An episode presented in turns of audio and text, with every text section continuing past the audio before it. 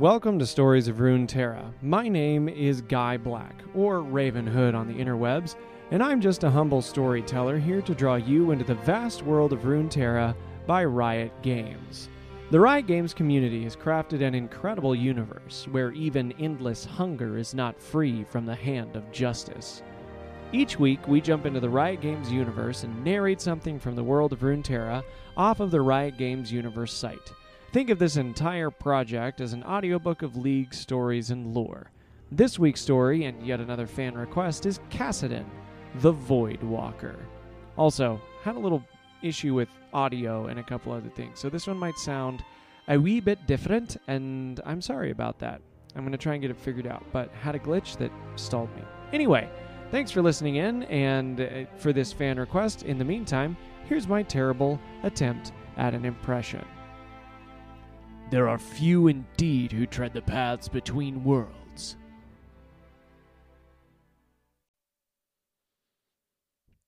Cutting a burning swath through the darkest places of the world, Kassadin knows his days are numbered. A widely traveled Shuriman guide and adventurer, he had chosen to raise a family among the peaceful southern tribes until the day his village was consumed by the void. He vowed vengeance, combing a number of arcane artifacts and forbidden technologies for the struggle ahead. Finally, Kassadin set out for the wastelands of Icathia, ready to face any monstrous void construct in his search for their self proclaimed prophet, Malzahar. When you need mealtime inspiration, it's worth shopping Kroger, where you'll find over 30,000 mouthwatering choices that excite your inner foodie. And no matter what tasty choice you make, you'll enjoy our everyday low prices, plus extra ways to save, like digital coupons worth over $600 each week. You can also save up to $1 off per gallon at the pump with fuel points. More savings and more inspiring flavors make shopping Kroger worth it every time. Kroger, fresh for everyone. Fuel restrictions apply. Thanks for tuning in again. Appreciate it. And uh, we're going to jump into the story quick here. Uh, I don't really have a lot other than this. Again, is a fan request. If you guys want to hear a particular champion, I've got some folks wanting to hear some more Bilgewater lore, and we're going to see how we can jump into that. I'm working on the short story thing as I can. Uh, I got some stuff popping up at work that I'm going to have to uh, not really slow down. Nothing's changing about the schedule, but the Child of Zaun I might put out a little earlier or a little later this weekend than I anticipated. Anyway, thanks again for listening. And if you've got any suggestions, feedback, or whatnot, ratings and whatnot in Apple Podcasts is always appreciated. It's all 65 or 7, 69 or whatever of you guys that have given me such great ratings on Spotify. Thank you. It means a lot. And anytime I hear your feedback or I, you guys hit me up on social medias, I do my best to respond, and thank you all for your attention. Appreciate it. Means a lot. Let's get into the story.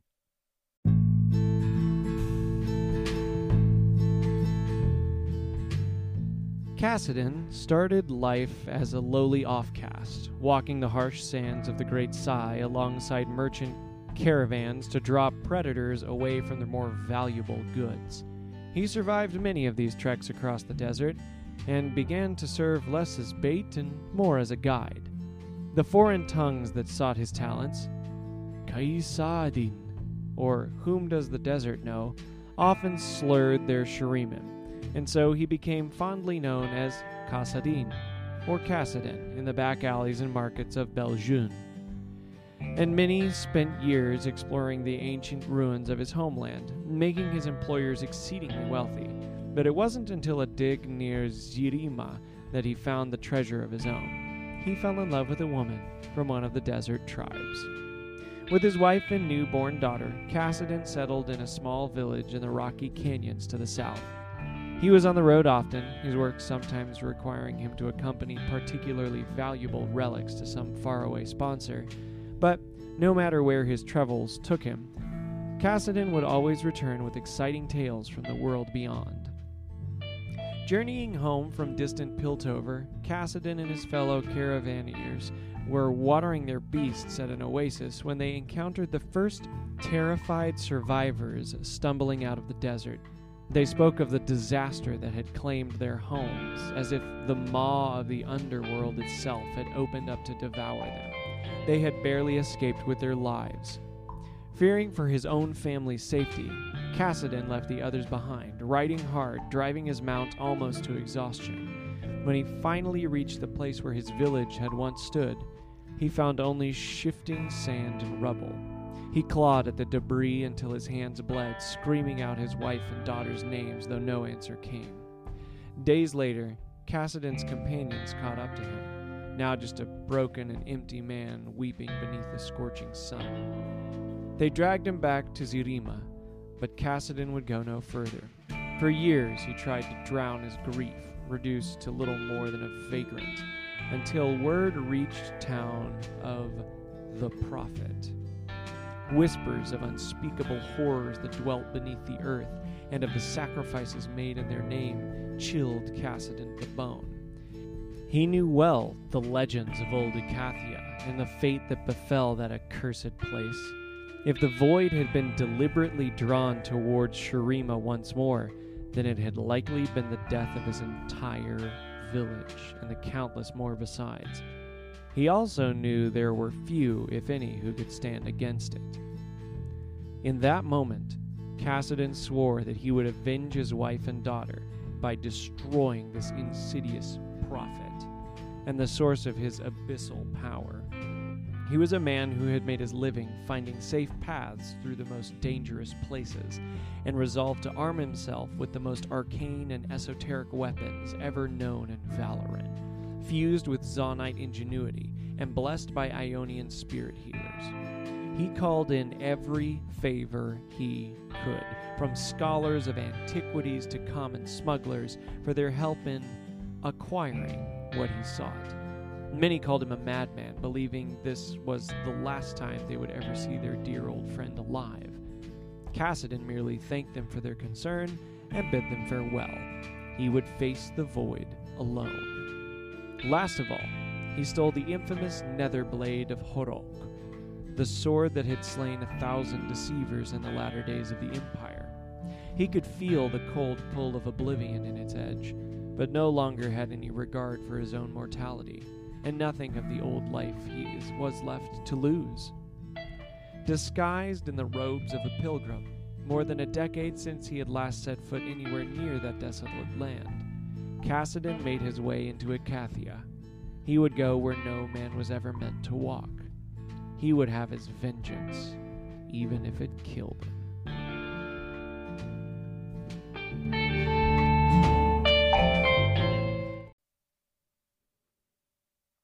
Today's story is entitled Whom Does the Desert Know? by L. J. Goulding. Shurima is dying. I do not think she will rise again. The emptiness that writhes in the very bones of my homeland is a malignant, unspeakable thing.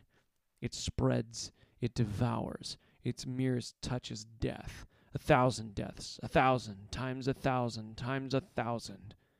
Perhaps once there was some who could stand in against it and hope to prevail, but no longer. I walk here alone in the darkest places beneath the world. And I see it with my own eyes, through the finely crafted lenses of my helm. What is seen cannot be unseen, and what is known cannot be forgotten. Not here. I am weary, so very weary. Still I walk. I can no longer feel the ground beneath me, nor the bare rock of the cavern walls. But so too I am spared the worst of the numbing winds that rise from the depths. I give thanks for that, for truly this is a chill beyond the desert's night.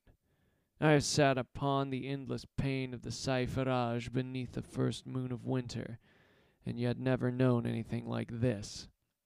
It is the deep cold of the void, which the ancients, in their ignorance, might have named as their underworld and the source of all evil in the mortal realm. The truth is worse, I think. The air itself feels wrong and unnatural, throbbing with a fierce purple unlight that pains the mind.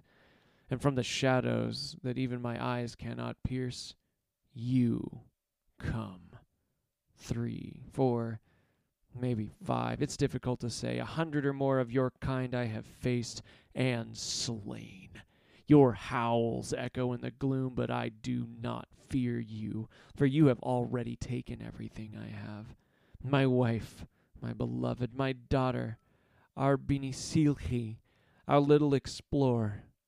I call out their names as I always do to remind myself why it is that I fight. Then I raise my gauntlet. For all your teeth and your claws and your ravenous rage, you cannot defeat me. Either I will strike you down back into the pit, or you will send me to the hereafter, and I will finally be at peace. I will be with them once more. Either way, I will win. No, you cannot defeat me, you who are Shayatin, the beasts of the last infinity. In my other hand I clutch the stone tightly. Its foreign magic has kept me alive for this long, long enough to delve far, far beneath the wastelands of old Icathia. It holds your corruption at bay, though at what cost to my flesh and my spirit I cannot guess, for this smallest of trinkets now thrums in time with my own heart. That fearful rhythm is not the pulse of life or magic or any other wholesome thing, but of oblivion itself. Of that much I am certain. Back, beast! Stay back! The nether blade snaps out from my gauntleted wrist into the air between us. Yes, yes, you know this weapon, don't you? You all remember it. Where only moments ago you hungered for my flesh, now you are wary. Now you hesitate. You circle. Those of you that have eyes cannot take them from the blade's shimmering edge. Even you must know, I think, that this thing was not made for mortal hands or mortal souls. It was made by clever magic, by men who were no longer men, and who now are nothing at all. Would you remember them too, I wonder? You screech and hiss and stamp at the uneven ground. It would be easy to imagine that you hate all living things, but you do not hate us, I think. Not truly. You do not know what hate is. Hate is the fire that burned in the immortal hearts of the god warriors when they saw your kind spilling out into the world. Hate is what drove them against you again and again, though they knew it was almost certainly their doom. Yes, this weapon remembers you. It remembers how to end you. Horok it was that struck the first telling blow against your masters, great and mighty Horok of the ascended host, whose name shall live forever. He is the finder of hidden ways, the one who follows after. It was Horok who first dared to face you down here, in the darkness, away from the light of the sun that had given him his strength. It was Horok who first bore the nether blade into the void's vile heart, and it was Horok who showed his brothers and sisters how to defeat the abyss. I am no ascended hero of Shurima, no god warrior to be remembered in the grand halls of that ruined empire. I am but a man. I am a grieving father, and a child of the Sai in my own time. From the dust I came, and to the dust I shall return soon enough. But not yet for now I walk as Horok once walked, and I do this with his blade held out before. Uh, the closest of you lunges, horn shell and razor sharp talons graze my side as I twist away, breath rasping through the pipes of my mask. For a moment I am blind, trapped in this meager armored suit of my own devising. Then I bring the nether blade up sharply, cleaving through what on any other creature would be called a neck. The sinuous body crashes down, and I feel the weapon's aching hunger in my sword arm, in the sourness at the back of my tongue, like the aftertaste of a scream. Who will be next? Which one of you will you try? The desert knows Horok. His name shall live forever. Even when he was betrayed by the tyrant Nezuk to his death, none would claim the bladed gauntlet from Horok's wrist. As far as the god warriors had fallen, even they would not deny that these lands might be threatened by the void born once again in some unseen future, and this great weapon should be ready. This is my land. Such horrors walk here now. Openly I cannot allow it. I will plunge this blade into the creeping nothingness beneath Shurima, as I have dozens of times before. Was it destiny? No. Nothing so noble as destiny. It was fated, I think, that I knew where this thing might be found. I led the Inchebi treasure seekers to Horok's mausoleum on the banks of the Kahlik many years ago. Back then I thought nothing more than to seek their Piltovan gold, so that I might provide for my family. I gladly helped break open the tomb that had remained sealed for thousands of years. The nether blade was not the prize the Inyivchi sought, but they deemed it valuable all the same. Some of the tribes called me a mercenary. Some called me a traitor. All I know is, in the strange days since them, Horok's mausoleum has been utterly consumed by the enemy. Were it not for those treasure seekers and the bounty they paid me, this weapon would now be lost. Like my people, my family. Unlike them, when the time came, the blade was something I could find again. Ka Sayadin. Whom does the desert know? The desert does not know you, beast. You are not welcome here. You are lost in this ancient land of gods and men. But the desert knows my name, for that is my name. Not once have I lost my way. I know exactly where I am, and how many more paces it would be to lead to the doom of all things. I will atone for what I have done, and that which I have not, and I will defy you until the end.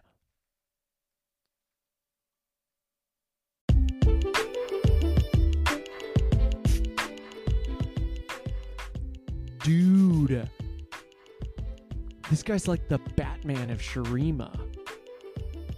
I never like I think I've played Kassadin all of one time in my decade or more of playing League. This guy's badass. I love him. This is really cool. I really like I really like Kassadin's story. He's like like I said, he's like the Batman vigilante Punisher dude of Shurima. Love that. Um anyway, yeah, great. Thanks for listening in. Appreciate your uh, your patronage or whatever you want to call it, fandom, the ear, whatever. Hope that you have a great week, and I will catch you on the flip side.